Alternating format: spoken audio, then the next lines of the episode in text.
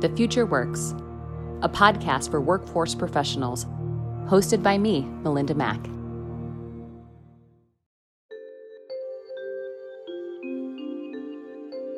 And what we're seeing is that if you give a young person the responsibility and you give them the support that they need, they're going to rise to the occasion.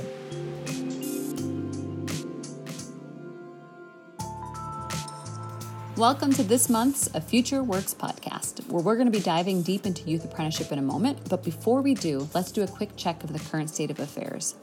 It's November. We have a new president elect, Joe Biden, and Vice President Kamala Harris, after what I think we can say was a nail biter.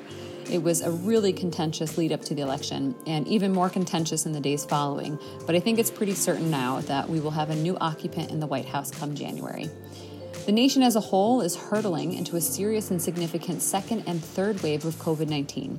We're hitting around 200,000 cases a day. That's right, a day. And emergency rooms and hospital beds are filling across the nation. And places across New York that were previously untouched or had very limited COVID cases are now seeing huge increases. This, of course, is especially concerning with the Thanksgiving holiday just a few days away. But there is positive news on the horizon. Three COVID 19 vaccines are showing signs of effectiveness, and the next administration, as it readies its time in the White House, is talking about the next stimulus to support Americans and businesses. Of course, if you've heard us talk about before, at NYATEP we think the path toward true economic recovery is an inclusive one that's also going to require a range of strategies and opportunities to get New Yorkers and Americans the skills that they need to connect to good family sustaining jobs. Which leads us to today's conversation. It's about apprenticeship. And I must say, I'm feeling a bit nostalgic. About a year ago, I was just returning home from an incredible trip to Germany, along with my colleagues from Michigan, uh, where together we led a delegation to learn about the German apprenticeship model. So, at first, you know, we really thought we were going to be going to just learn about apprenticeship. What we did is we walked away really thinking about ways that we could shift New York's model, some informed by our colleagues in Michigan, much informed by our German model. And ultimately, we had big plans to do a lot of that work this spring, but as you know, COVID 19 threw a wrench into everything.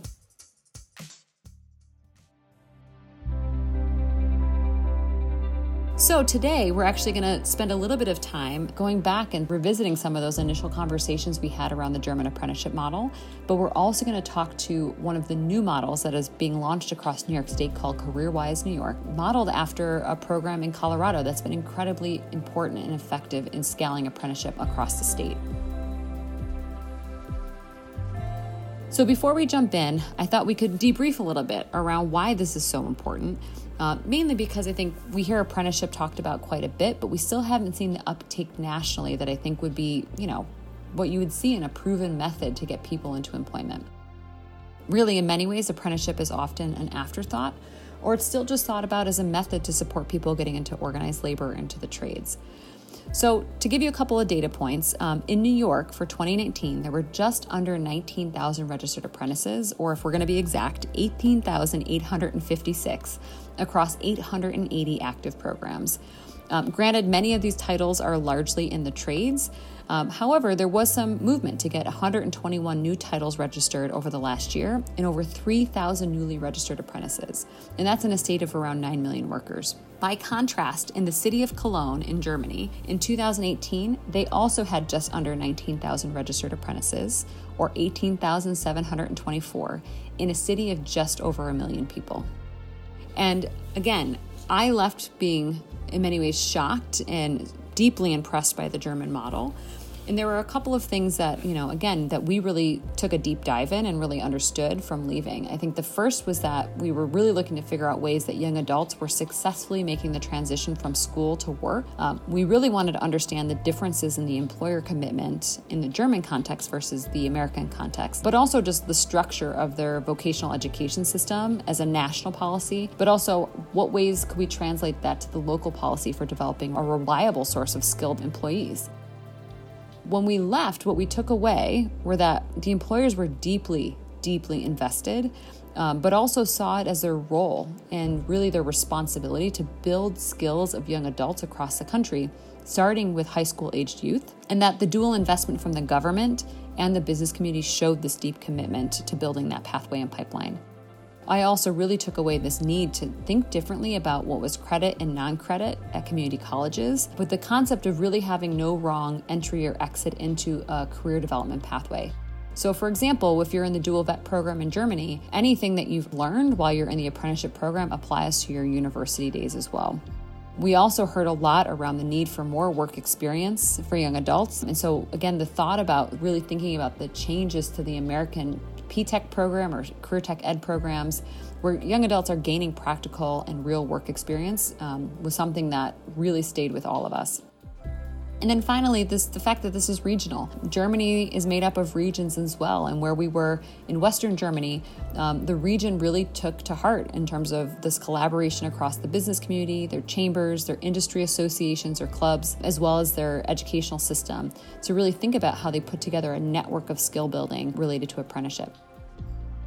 So, what we're going to do is we're going to start off today, again, listening to some of those reflections from the New York colleagues about a year ago as we wrapped up our Germany exchange in Cologne. And then we'll spend a few minutes with Barbara Chang, who is the executive director of CareerWise New York out of New York City, where she's going to talk in depth about what they're doing to shift and change not only the perception of apprenticeship, she talks about changing hearts and minds, uh, but also real practical information around what they're doing to get young adults engaged in apprenticeship. So, with that, I hope you enjoy today's show.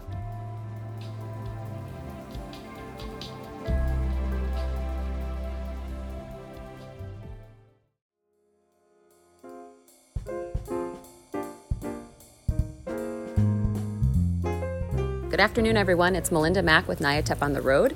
Today's date is November 14th, and it is 12:10 p.m. And we are in Cologne, Germany, for the week learning about the workforce system and apprenticeship. And Natalie Branosky, who is our sort of fearless tour guide and uh, organizer of the full event. And we wanted to bring folks around the table uh, before we started our day today to be able to start to reflect on what we've been hearing and learning so far. I'm Sylvia Nelson. I'm the director of the North Country Workforce Development Board, and our um, office covers four counties in um, the North Country Clinton, Essex, Franklin, and Hamilton counties. Hi, good afternoon. Jennifer McCullough with the Workforce Development Board. I am the project director for the AAI grant, and I cover 19 counties in the state of New York. Good morning, Martha Ponji, um, Director of the Apprenticeship Program for the Manufacturers Association of Central New York. Hi, I'm Dan Porter. I'm the Director of the Workforce Development Board in Chemung, Schuyler, and Steuben counties in New York State. Hi, everyone. This is Natalie Branosky, an Executive Advisor on Workforce Development nationally and internationally. So, who wants to go first? What are you guys reflecting or what are you experiencing? You go back to your room at night and think about, man, that was something that was so interesting, or geez, that's really different than how we do things. This is Jennifer. I'm really impressed with the uh, standards that Germany has for their apprenticeship programs. Um, I feel like that's an area where we can hopefully improve. Um, with getting a little bit more of a core set of standards for our apprenticeships, especially in manufacturing. This is Martha. I've been very impressed that um, Germans are, are investing in every individual in their um, community. And I think that they have a very strong interest in making sure that people are able to explore careers and choose something that's going to be a good choice for them as a lifelong learner. I think what for me has been most interesting or changing in how I perceive this is when I came, my focus was on trying to figure out the return on investment calculation. And I think I've heard from a couple of different locations that that doesn't even really come to play and they, they're not putting the numbers on there and if you're asking that question you're asking the wrong question. So i think it's really caused me to pause and, and reflect on uh, what, what is the right question then if it's not return on investment? So i almost feel like i'm starting over a little bit.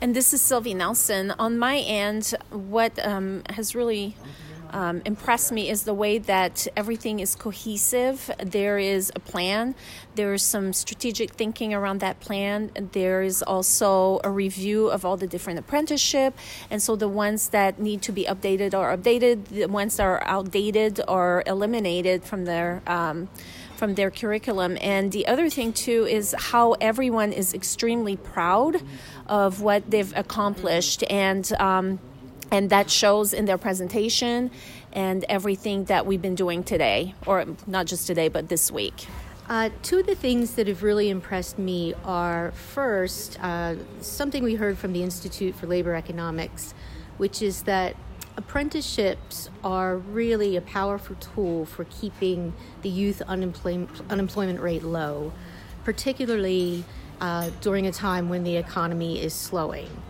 The other thing that's really impressed me too from the Cologne Chamber of Commerce and Industry is the scale of apprenticeship. 9,000 apprenticeships just in the city of Cologne. And in fact, this is a selling point on page one of their economic development strategy. It's used to attract businesses and employers to the region. And, and that's really something that has come clear as we've, we've been here in the city. So I think, as we know, it's not all sunshine and ponies and rainbows, right? I think there's been a few things as we've dug in, we go, oh, okay. I think we're lifting up uh, the onion peeler layer, right? Um, as I shared sort of in the podcast yesterday, especially as we've gone to the different areas within the system, you can tell it isn't as seamless as it's purported. I think so. One of the things that I walked away with was, all right, there is still some rub in terms of who's doing what, what the relationships between the government and the local area but for me, it also underscored the importance and the value of the local system. And that even again, talking to the folks from the Cologne Chamber, that the regionally business driven approach is really what makes the difference. That it's the government's, federal government's job is to set this framework. And then locally, that's where you start to see the most impact on the ground. Um, okay, so let's talk about some of the other things. Again, some of the not so rosy pieces, some of the pieces where you thought, oh, wait a second, maybe we do that a little bit better in the States, or something that gave you a moment of pause around the system. Anyone want to go first? Um, this is Jennifer again. I think, or at least my take so far on this is, I feel like we actually do do apprenticeships pretty well. Um, I think we are doing very good with engaging businesses. Mm-hmm and bringing businesses on. And for them, it sounded like sometimes they have a little bit of a problem with the bringing on some businesses. Um, so, I mean, for me, I think that's what we do well. Um, yeah, yeah. I think that's it for right good, now. Good. You're good. Um, this is Martha. I guess what I was taking away, especially from when we visited um, with the schools, was that while we they do a very good job of creating you know a, a pathway into a job initially that there isn't as much mobility in the German system as we have in the United States. I think as we are building something, we have a vision that people will be able to go from one level to the other. And I'm not sure that that vision exists in Germany. Mm. It might yeah. be more difficult mm-hmm. to do that. I think the thing that surprises me, uh, looking at their system, is the, um, and it's really a plus on the WIOA system that we do have in New York, and that is we do offer, comparatively speaking, a pretty robust system of counseling. Um, helping young people explore and make decisions. I, I, hear regularly about the internship process and people, you know, choosing one of the three pathways and so on. But when you ask who does that and who's kind of guiding that, it doesn't seem quite as structured, and I think we may not be perfect in how we're doing it in New York, but I think you know we do have some some school counselors involved. We do have WIOA youth programs, the you know the public career center systems, and I think we actually have dare I say, maybe just a little bit stronger system on that front um, than maybe what they have here in Germany. Although I guess it could be that I haven't spent enough weeks here yet to discover. So if anyone wants to. Hi, this is Sylvie. On my end, um, I think that something that struck me was the fact that they are reluctant to talk about different population, including the people with disabilities, the refugees, and we all know that Germany has welcomed quite a bit of number of refugees. Um, compared to us with our ACCES-VR in New York State, where you do have opportunities for people with uh, all types of disabilities to enter the workplace. I don't think that that is as developed here, mm-hmm. and uh, and that was. Um, a little surprising, I guess, in a way, but th- that's something we do better probably. Mm-hmm. And, and I think to, if I could, to touch on that too, Um, in addition to the disadvantaged, the folks that are coming from a re- refugee background, we haven't heard about those that have a tougher background, a challenge of um, having been in jail or prison, where we are able to support that fairly well in New York. There, not, there doesn't seem to be an answer as to where that population stands in the work system here in Germany. This is Natalie. Uh, one of the things that keeps surprising me is the narrative on the economy. At, at, on the one hand, uh, there's a belief that the economy is strong, that there's a high demand for skills and labor. But on the other hand, some very serious economists have been anticipating that Germany and other European countries will likely be in recession by the end of the year. And so the question for me is again, are those apprenticeships recession proof? And what happens if federal budgets start to um, be cut? And what happens if and when the unemployment rate starts to rise? So i'm really i'm really keeping an eye on what happens to apprenticeships in, against that background. So i think before we close out i'd love to sort of hear one thing that you're most excited to take back so as you go back and you talk to your staffs, to your peers, to people who didn't get the chance to experience this amazing week together, what's something that you think you might take back, take home, talk about in your first staff meeting or board meeting? Um, I think for me, I think we actually do have a better pathway in New York than we realize to actually partnership or collaborate or cooperate, as they say here in Germany, with our educational um, facilities better than we currently do right now. Mm-hmm. So I, I'd like to go back and see what we can do to create a better pipeline, especially um, in apprenticeship world and maybe for pre-apprenticeship. Um, this is Martha.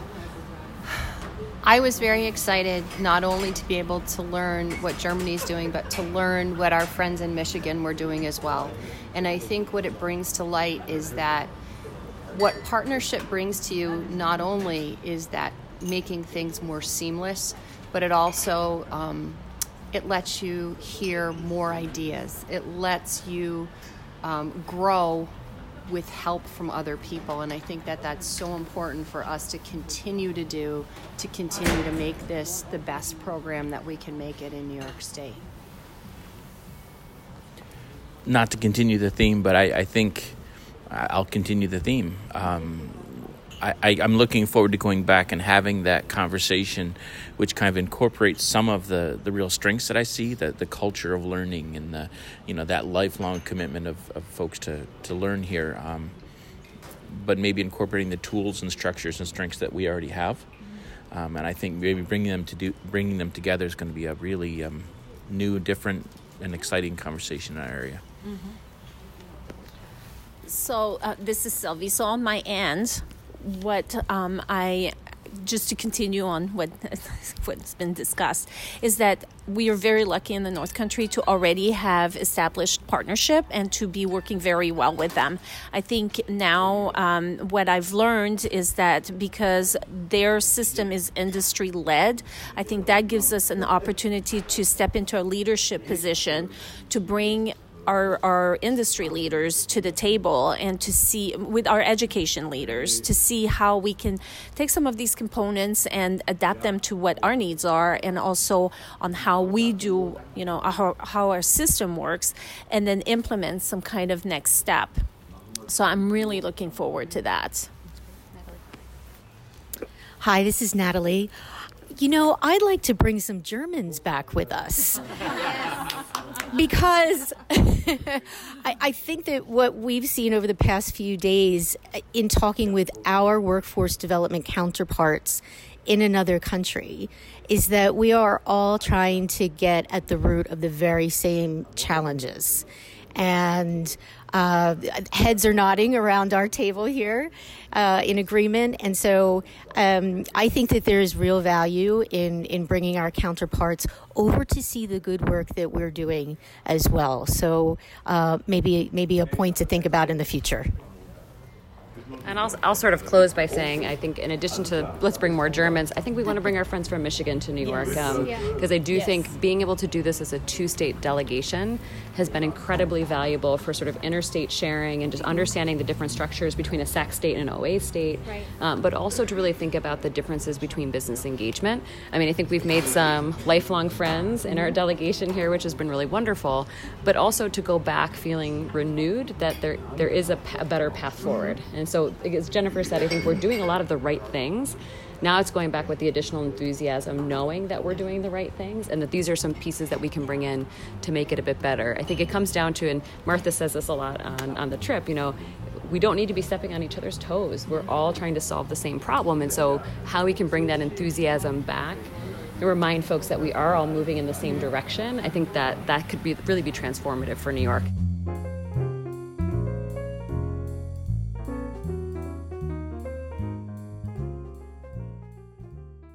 So I'm so grateful today to have our dear friend Barb Chang from CareerWise New York um, joining us to talk a bit about youth apprenticeship today. Barb, do you want to introduce yourself and tell us a little bit about who you are and what CareerWise New York is? Sure back in 2019 when we learned, launched our first cohort. So we're brand new. We're literally just starting our second cohort uh, about a month ago. So we are new in the space, and I'll tell you a little bit about what youth apprenticeship is and why it's important to us. So, so basically, CareerWise is kind of like a proof of concept. Um, the concept is that an intensive work-based learning experience that is coupled with a structured learning model is um, to us one of the most effective ways to skill up young talent in New York City for high in demand occupations. But it's also to us a highly impactful way to lift low income young people out of poverty. And you might ask, well, how does that work? And you know, we can get, get into that a little bit later, but we really think that this intensive model is what exposes young people to a range of opportunities that they themselves might not have exposure to if they didn't get into the workplace and frankly out of their neighborhoods. So we are real excited about it. And you know our aspiration is to bring youth apprenticeship into the mainstream. And for all new yorkers and potentially over the course of time all americans uh, to see youth apprenticeship as a viable pathway to a great job and a great career. I mean, I one, I'm so excited about this. I I heard a CareerWise presentation, Colorado CareerWise, probably three and a half years ago, maybe four years ago, just as they were getting started. And I thought, oh man, if we could do this in New York, it would be amazing. So the fact that Barbara is the one leading it in New York, I, think we're really fortunate and lucky. But I think for me, what I really appreciated about it is it took all the best parts about apprenticeship and youth development principles and combined them into this, in some ways, um, extraordinary, as you've described, opportunity to connect education, training, career awareness and readiness, and actual opportunity um, and in a way that I didn't think was possible. Um, but I, I'd like to start with some data because I think one of the things that I don't understand is because it is such a great idea. Like, what are some what are some of the stats around the youth participating in apprenticeship, youth apprenticeship programs nationally? Do we have a number of them? Is this a, a rare concept? Um, and as I mentioned, Colorado, but I'm sure there's some other states that are kicking this around and maybe have figured out a way to do this well. So, give us the skinny on what's actually happening, Barbara. There are a lot of people doing youth apprenticeship. No. I mean, look, this, this, youth apprenticeship and expanding apprenticeship in general is really, uh, you know, the as as is workforce generally, right? It's a bipartisan kind of, of of project or initiative that gets support from all corners of the political spectrum. But in fact, in the U.S., there's only about a half a million apprentices in the U.S. today. So that's so and, crazy. Yeah, Isn't that crazy? We're talking about mostly adult apprentices, right? I mean, so so youth apprenticeship is even I I, I don't even know the exact stats, but it's fewer than adult apprenticeships. Um, you know, the the apprenticeship. Uh, the, the whole notion of apprenticeship grew out of the business the, the trades and really it was it was a workforce strategy mostly for adults so the average age of an apprentice today is closer to 30 than it is to 18. And it's largely because apprenticeship has been apart from the mainstream education systems and that's kind of what youth apprenticeship represents is bringing it into the mainstream of uh, education which is um, which is why i think it's so interesting to think about how do you integrate work and learning at the same time in the context of the main stakeholders of education today, which is the secondary system, K 12, and the post secondary system. So it's, it's really a, a grand experiment that's just getting started. But yeah, there are definitely some really interesting models out there. Um, not you know not not the least of which is the the model that emanated from Denver and, and from Colorado CareerWise um, you know, you've got different sort of ways of doing youth apprenticeship in other parts of the country. So there's like in Wisconsin and Georgia, there are state governed youth apprenticeship programs. And these are the, the, states that are funding and administering youth apprenticeship programs through the state um, infrastructure. You've also got the registered youth apprenticeship programs. And then again, these are mostly in the trades. And two great ones are found in North and South Carolina. So um, they're not they're not a part of a statewide program, but they are uh, registered in that um, in, in that they're they're sort of sanctioned by the state and by the by the feds. And then you've got statewide public-private partnerships, which is where CareerWise fits in. So you're looking at a partnership between the school system and local employers to launch a youth apprenticeship system together. And that's what we're doing in New York City.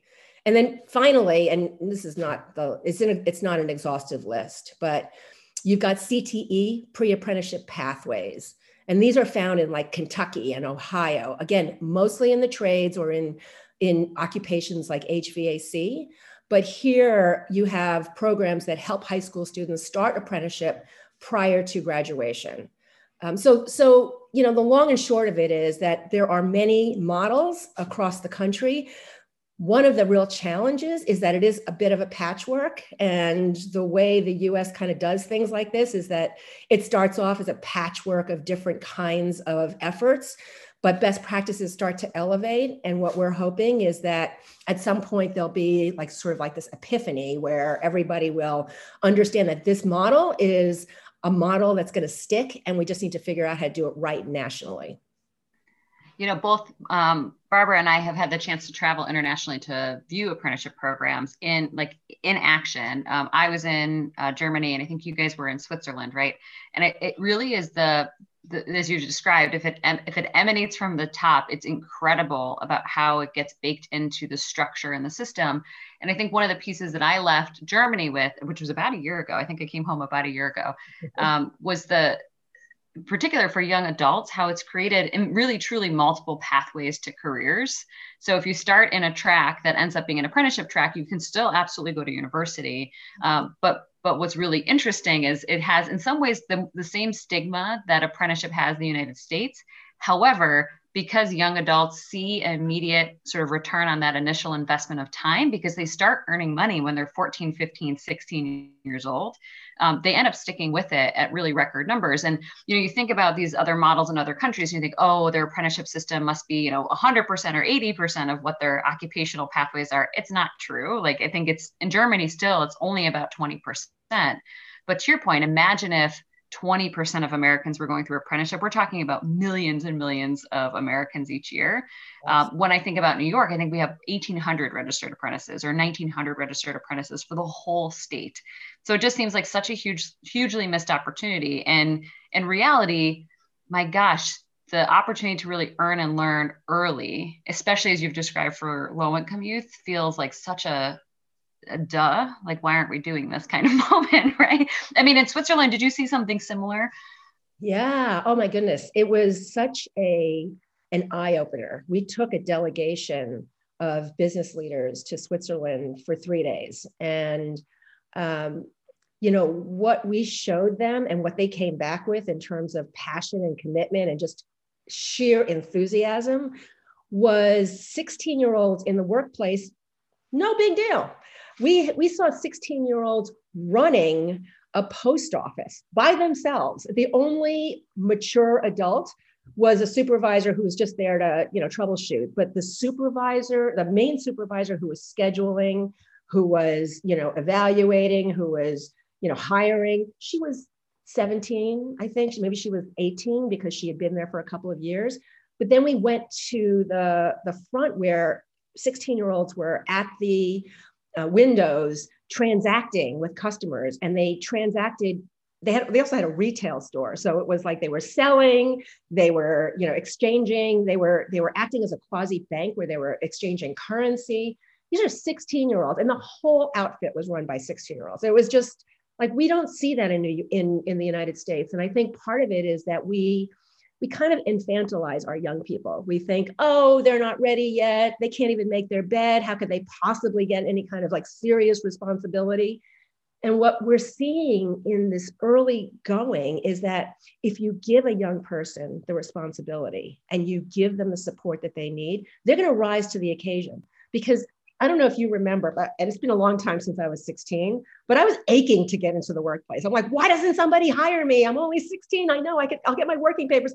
But if somebody just hired me, I could show them what I could do. But our society is like, nah, you're too young you know we're we're gonna we're gonna go to 18 19 20 so it's a, it's, so, really it's so true I, I mean i definitely was one of those people who was like as soon as i can earn money i'm earning it i'm earning it but it's i think back to again same thing in germany walking through the shop floor I remember we were with our group and same thing, a group of manufacturers looking, and it truly looked like a, a, child was working. And we're like, what is happening? They're like, oh, yeah, he's 14. He's here on his work experience. And it and in reality what he was doing is he was you know shadowing someone for the day figuring out how to use the plcs looking to understand like what's safe what's unsafe in terms of work environments. They were having them sweep floors and do other things but that was 14 years old to have like exposure to that kind of work experience was incredible. And there was a employer who was with us um, and she asked she was from michigan and she said you know do you have the issue with kids not showing up on time? How do you do, deal with this? And I thought it was amazing. The the head of the shop floor said, "Of course we do. They're children, but part of my job as an employer is to teach them strong work ethic." And so, as you shared this like deep commitment from the employer community in places like Germany and Switzerland, the more we have that here in the US, I think the better off we'll be generally. And what we see in places like South Carolina is it's the companies who have come over from Switzerland or Germany who have been able to create this base of services in those states, which is just incredible. Yeah. So I do want to shift quickly to the to what's a modern apprenticeship, um, because I know that you bill yourself as that. Mm-hmm. Um, I'd be interested to understand what that means to you all, but also what some of the key sectors that you're working in are. Yeah, I mean, I think it's actually the the the answer to both questions is the same. And so, you know, as we were talking about earlier, generally apprenticeship is thought of as something that an electrical or a plumbing or something in the building trades is generally, you know, going to host an apprentice. And that's pretty typical. And certainly, you know, for decades, that's what apprenticeship has been mostly grounded in. Uh, what we're doing is we're introducing apprenticeship into what we call contemporary or sort of more um, you know, contemporary jobs. The uh, not, the, jobs. not the building is not contemporary. I don't mean to say that, but I mean jobs that are that are in Midtown Manhattan. You know, in technology, in healthcare, in business operations, in financial services. So um, those are the kinds of occupations for which apprenticeship is completely new. I mean, uh, many of these supervisors have never ever hosted a 16 year old in their workplace. Um, they, they, the, the gestalt of apprenticeship, which is that they are actually their one of their responsibilities is to educate this young person on how to you know be in the workplace is something that they're not used to when they're seeing college students college students are there to sort of supplement the work and um, and and they and the supervisors don't see themselves as trainers um, whereas in, you know, in youth apprenticeship, they are very much trainers. And that kind of transition is slowly what we're trying to introduce into the workplace. So modern youth apprenticeship to us is apprenticeship in new occupations or in occupations that are generally not viewed as hosting sort of more the more traditional apprentices. That's amazing. Especially, I mean, as you've described, I think in New York, um, most of the apprenticeships, even in those 18,000 plus apprentices, tend to be in the trades still. Um, and t- to your point, the the overseas everything is an apprenticeable title, literally mm-hmm. everything. Yeah. And so you could be going through, again, you could be on an advanced manufacturing floor, or you could be working in finance, or you could be in an IT company, which again, I think is so cool because I know that that's exactly the types of things that you're working toward now. Who are some of your big partners? Who are some of the folks that you've been able to have some early wins with so far? Oh wow! I, I uh, we we are so blessed to have amazing partners on the employer side. So we have a we have a group of champions that I you know I don't think we'd be able to this wouldn't take off without their enthusiasm. So JP Morgan Chase, Accenture, Amazon, EY, I mean, they are taking um, upwards of 20 to 30 a class. Um, you know, I've, I've wow, heard yeah, Amazon is like my star, my star employer. They, they started with eight in the first cohort. They went up to 32 in the second cohort, which just started in September and they're on target to go to 50 in the third cohort. They're just going like gangbusters. Amazing. And yeah, and then Accenture, JP Morgan, EY, they every year they continue to take 20, 20 and and I just think this is the very beginning. Uh, and you know every year they get more and more enthusiastic and you can sort of see the pendulum swinging from traditional kind of college internships which they'll always have but more and more bringing youth into the workplace, which I think you know was was a pretty scary concept when we first introduced it to them. They were actually the ones who pushed me. I was like, "You sure you want to do this now?" You sure? and they're like, "Oh, let's do it. Let's do it." And so, you know, our first class of about 85 apprentices um, came from from all sizes and shapes of employers. You know, we, we had the big ones, but we also had the Brooklyn Navy Yard. And we had startups like Uncork and Pymetrics, each take one or two. We had MasterCard in there. Bloomberg took a few. And so it's not just the anchor employers that are taking, you know, apprentices. It is really across the board. And some of them try to dip their toe in just because they didn't want to, you know, they, they just wanted to see how it went and are now kind of coming in with a little bit more comfort um, and also an, a little bit more of an understanding watching the big ones go uh, that this can be done and it can be one that that lifts a lot of their employees into like an area of like we're gonna we're gonna get these young people to a place where not only they feel more comfortable but we actually are comfortable hiring them once yeah. the membership is over we actually um, I keep going back to relating this to the to the german model but we went to this place called Koelnmesse, which is this huge, almost like a Madison Square Garden type facility, this massive event space. Um, and uh, sort of to the side of it was also this large, um, it reminds me of the Brooklyn Navy Yard. So it's like a place where there's all these little startups, and there's a place called Incubate there that like starts and incubates new business ideas. And Koelnmesse actually had a partnership with this group Incubate to actually develop youth apprenticeship pipelines. So when you're at Koelnmesse, you actually are doing every, in some ways, it's like the Kaizen model. So you do a little bit of everything. So you learn everything in terms of what happens in this large facility. Mm-hmm. Uh, but what was happening is most of the folks who were coming to the program were post university. So they had gone to college, oh, wow. had not been able to find a job, were un- unhappy with sort of the path that they were taking, and were actually then going back into the youth apprenticeship program to actually connect to something that was part of their passion. And listening to the young adults really talk about um, the key and the importance of that like actual lived experience getting to try something out versus just the theoretical um, you know just the theoretical background around an occupation was so incredible and i think back to like you know i started off in business school many years ago I mean, I had no idea how any of the stuff we were talking about applied to the day to day, right? Yeah, exactly. It's I can only imagine going into like an EY or a JP Morgan Chase and like being like, you know, this is for me, or this is absolutely not for me, or this is the portion of the business that I want to focus on.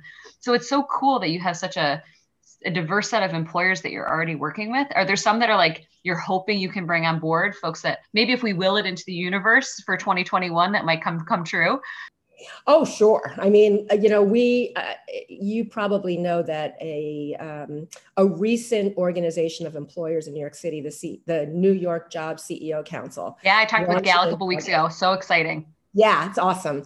And Gail and I are very, very connected at the hip. And so, you know, the uh, uh, the the four or five employers that I mentioned earlier are really her anchor employers as well, and they have been really enthusiastic about youth apprenticeship and talking more about it with a bigger group.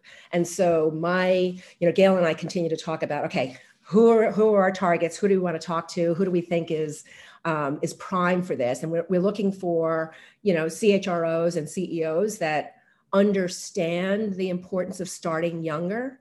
You know i, I would say it's probably um, pretty standard that most big companies kind of like say whoa wait a minute you know we're bringing in 18, 19 year olds. Yeah, their lawyers get involved, right? Yeah, the lawyer. Oh my goodness. Legal is having a field day with this, total field day.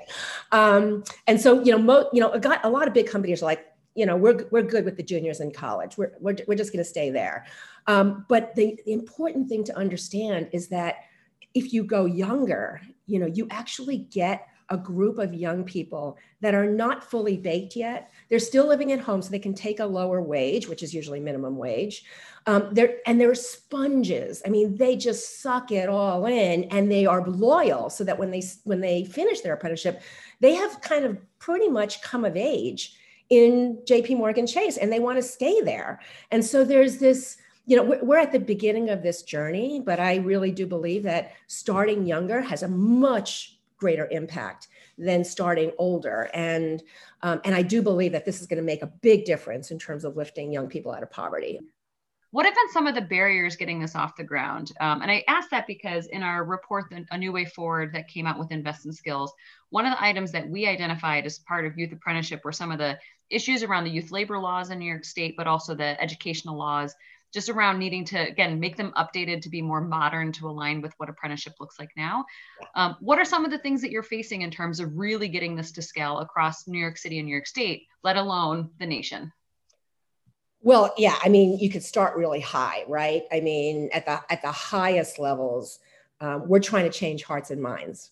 So we are indoctrinated in this college for all kind of mentality and any path that could look like it's veering off the college for all path is met with incredible resistance from, you know, you start with the guidance counselors, you go to the parents, um, the schools themselves, and, and they, and frankly, the employers, because I've, I've had a number of employers who are hosting youth apprentices saying, just want to double check. This is not going to derail them from going to college right? And so you know we we and and frankly it's it doesn't derail them. In fact it actually enhances their ability to get into college and persist and get to the endpoint which is the credential. Um, but there's this this this sort of fear that apprenticeship is going to be off track and then we'll you know we'll, we'll have a generation of people who don't have college degrees and then what do we do with them? Then we're really stuck right? So those are like some of the higher level um, issues that we we face. Frankly we also you know as much as i i have an enthusiastic group of employers the vast majority of employers when you talk to them about youth apprenticeship they're like mm, we don't have 16 year olds in the workplace. That is like a policy. That is like we do not bring anything anybody younger than 18 to the workplace. And so when I, and so you know I'll just give you an example. I know I won't name companies, but they like nobody under 18. And I said, is that a policy or is that a law? Because if it's a law, and in healthcare there yeah, are laws where you cannot same, bring same anybody manufacturing. Yeah, totally get it. But if it's a policy, then you know I'll t- I'll take Amazon as an example, who had a policy like that. In fact, their payroll system, their their their, their technology payroll system wouldn't accept a birth date that indicated that the young person was 16. They would just reject it outright and say, "Wow, this birth date doesn't work." Um, they pushed through that, and every bit of resistance, they pushed through. They kept pushing, pushing, pushing, and they've got you know 50 young people in the workplace right now. Their youngest employees, bar none, are their youth apprentices. And, you know, it's so it is a choice that you can make. Um, and but but a lot of employers right now are like a little skittish about that. Um, in New York State specifically, you mentioned youth labor laws, and youth labor laws are really really restrictive for a youth apprenticeship model. And so anybody who's 16 can't work more than four hours a day right? And if, if particularly it's a school day, yeah, if you're in school, yeah, yeah, after. And you know, a lot of our apprentices, when it was pre-COVID and hopefully post-COVID, commuting to work took an hour and a half. Um, so they are 90 minutes in, four hours at work, 90 minutes out for four days in a row. It was it was exhausting, and the employers couldn't get traction with these young people. They much prefer to have a full day on, a full day off than half days. And so, one of the main requests that we've had from our employers is can you um, get New York State to change the youth labor law, carve it out, carve out apprenticeships um, from, from the, the very, very strict youth labor laws that we have. So that's number one. Number two, a lot of another very, very big thing that we see is the benefits cliff. You know, are these apprentices' wages going to impact the family's access to benefits? And uh, and frankly financial aid when they get into post-secondary uh, when they get into the post-secondary space. So those are also things that we're looking at and trying to figure out if, if we can get a carve out. Um, I, I learned from uh, from uh, from new york state that there was a carve out made for syep yes we worked on that we want to add on to that? Like can yep. we carve out apprentice um, whether even, even if it's a registered apprenticeship. I mean i know apprenticeship is one of those words that gets thrown around and it means different things. So just let's let's start with registered apprenticeship something that very that's very structured and very predictable. Let's go there. And we're registering a lot of our apprenticeships because uh, we got a grant from the Department of Labor, and we just think that it's we we need to you know we need to change the systems. We need to get into the system yeah. in order to change it. So you know those are some of the concrete things, challenges that we're seeing right now. Um, but I would say the vast, you know, the biggest thing right now is hearts and minds. It's just yeah. changing the attitudes that um, that all stakeholders and and students and parents have about apprenticeship versus versus the college option. Well, let's after Thanksgiving, let's certainly put our heads together because I will I tell you that yeah, the youth apprenticeship piece in particular was something that the the the work group across the state really focused on in terms of thinking about those labor laws. And we've had a few conversations with the governor's office around it. But in addition to that, the benefits cliff is also mentioned um, as just a real barrier to getting folks who are trying to do all of the right things ahead in the labor market um, without creating penalties. So we should certainly talk on the policy stuff because with your firepower and our sort of deep dive research, yeah, yeah, yeah, yeah, yeah. absolutely. Out, right? I am in. I am in. Let's do awesome. it. Awesome. And so the last question I have before I let you go um, to Thanksgiving dinner uh, probably Thanksgiving prep, right? Um, if your folks are interested in youth apprenticeship across New York State, where could they go to learn more? What are some good resources they should take a look at? Yeah, I mean, look, I, I use two resources primarily. One is CareerWise, my, my colleagues in Colorado. So CareerWise Colorado was the initial youth apprenticeship model that we adopted here in New York. They have recently kind of split off. So it's CareerWise Colorado and CareerWise US. And CareerWise US is the entity that is kind of entertaining all of the inquiries about the CareerWise model across the country and, and specific um, parts of even New York State. So we're going to be talking to some folks in Buffalo next week, actually, um, where they've convened employers and educators and philanthropists to talk about perhaps introducing a CareerWise into Buffalo. So CareerWise is definitely, I mean, they were without our, our, colleagues in Colorado, we would still be at the blue, you know, at the at the draw, drawing board. We would not have launched and have like 150 apprentices um, in New York City. So I, I highly recommend CareerWise US. And then the Partnership to Advance Youth Apprenticeship, PAYA, which is seated in New America in Washington D.C. Such great thinkers with us. I mean, they have the view of the United States. And so when we say, when I go to my colleagues at PAYA and I say, who's done anything around benefits cliff uh, around the country or around dual enrollment or you know they can be such a resource in helping us further um, and push through some of the the barriers that we're seeing in new york state by giving us an understanding of what other states and what, what other cities and municipalities have done so we're not reinventing the wheel um, so those two, I think, are, are probably uh, amazing resources. And at PAYA, you have this kind of, if you go to their website, tremendous studies, you know, policy papers, um, case studies of different uh, states who have who are doing this, and so you really get a well-rounded view of what's out there and how best to do this.